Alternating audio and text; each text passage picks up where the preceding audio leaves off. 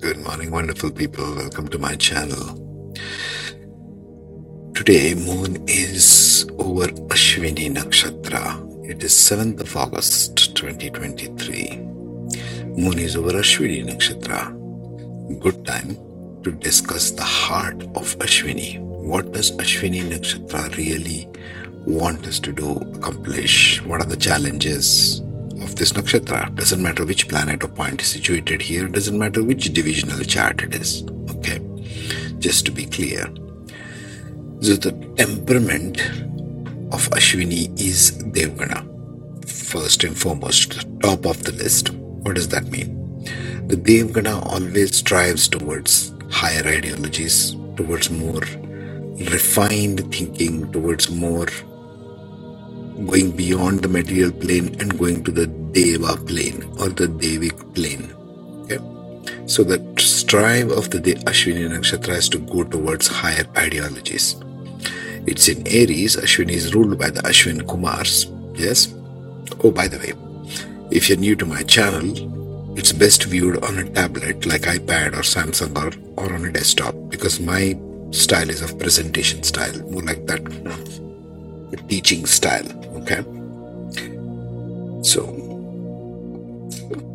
temperament is Dev, so it's inclined towards higher knowledge, higher ideologies. The Varna or the propensity, the four Varnas or the five or six, I forget now, the, the Kshatriya, the Brahmana, the Shudra, the Mlecha, the servant, you know, all these Varnas that we have. It's nothing to do with the system that has been made out, it has to do more with the nakshatra and the propensity it gives the individual based on what planets and points are situated in it.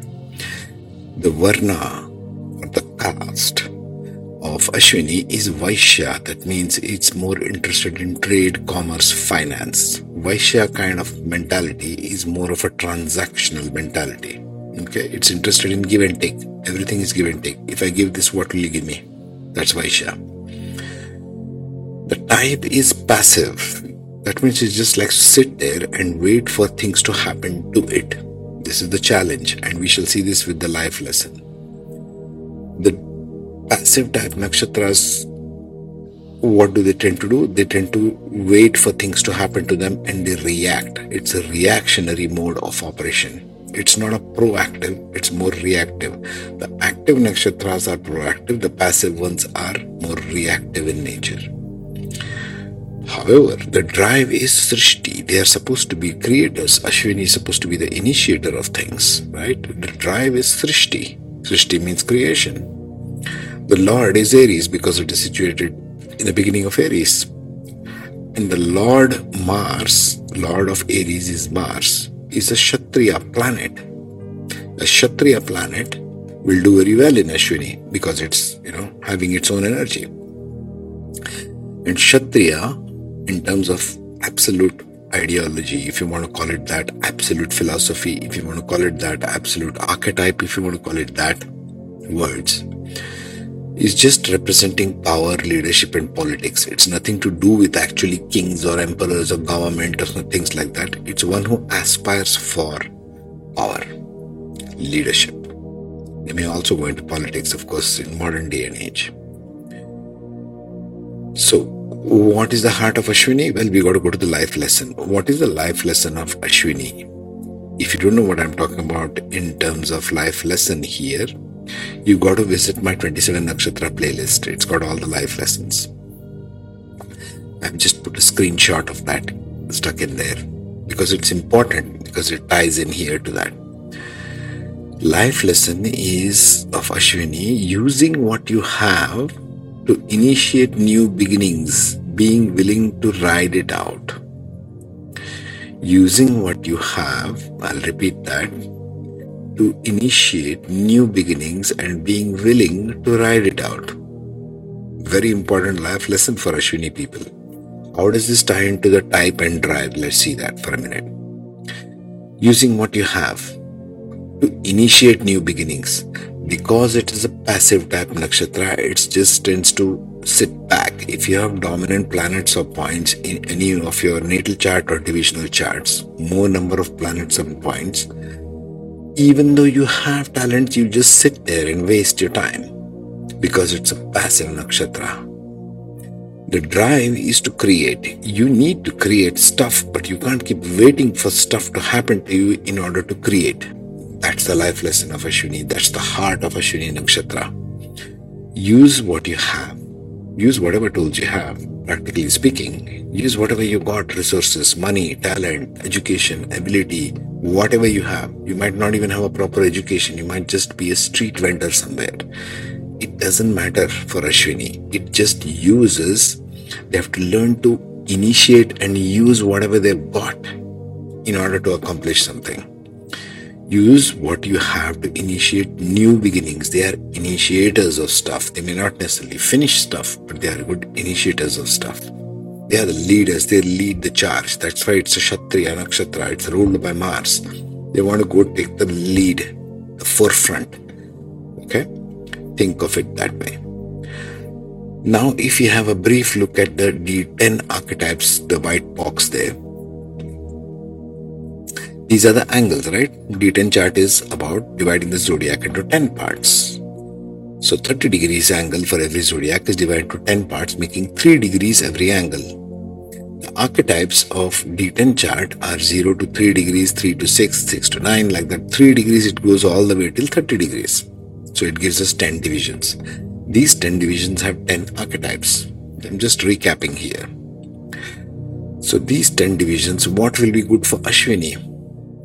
Obviously, 0 to 3 degrees, Indra, the leadership and qualities, power and authority, because it is seeking. The Lord planet, Aries, is seeking leadership, power and quality. Agni is another good one. Strong work ethic, ability to overcome challenges. Mars is a soldier. It loves to overcome challenges. So, this is the challenge Ashwini will want to go for. Not so much 6 to 9, not so much 9 to 12, could be if there is Rahu in it. Competitive spirit, drive to succeed, ambitious, change makers to traditional ways of work. Yes, Rahu will do very well in changes to traditional way of work, provided they are not passive. They don't sit and wait for things to happen to them. Remember this life lesson. The type and drive it ties with life lesson in the heart of every nakshatra. We shall keep examining this. So, not so much of the remaining ones, but if Mars, especially, is in 0 to 3 degrees, 3 to 6 degrees, or even 9 to 12 degrees in your D10 chart in Ashwini, it'll do very well. Okay? you've got the power of a Kshatriya.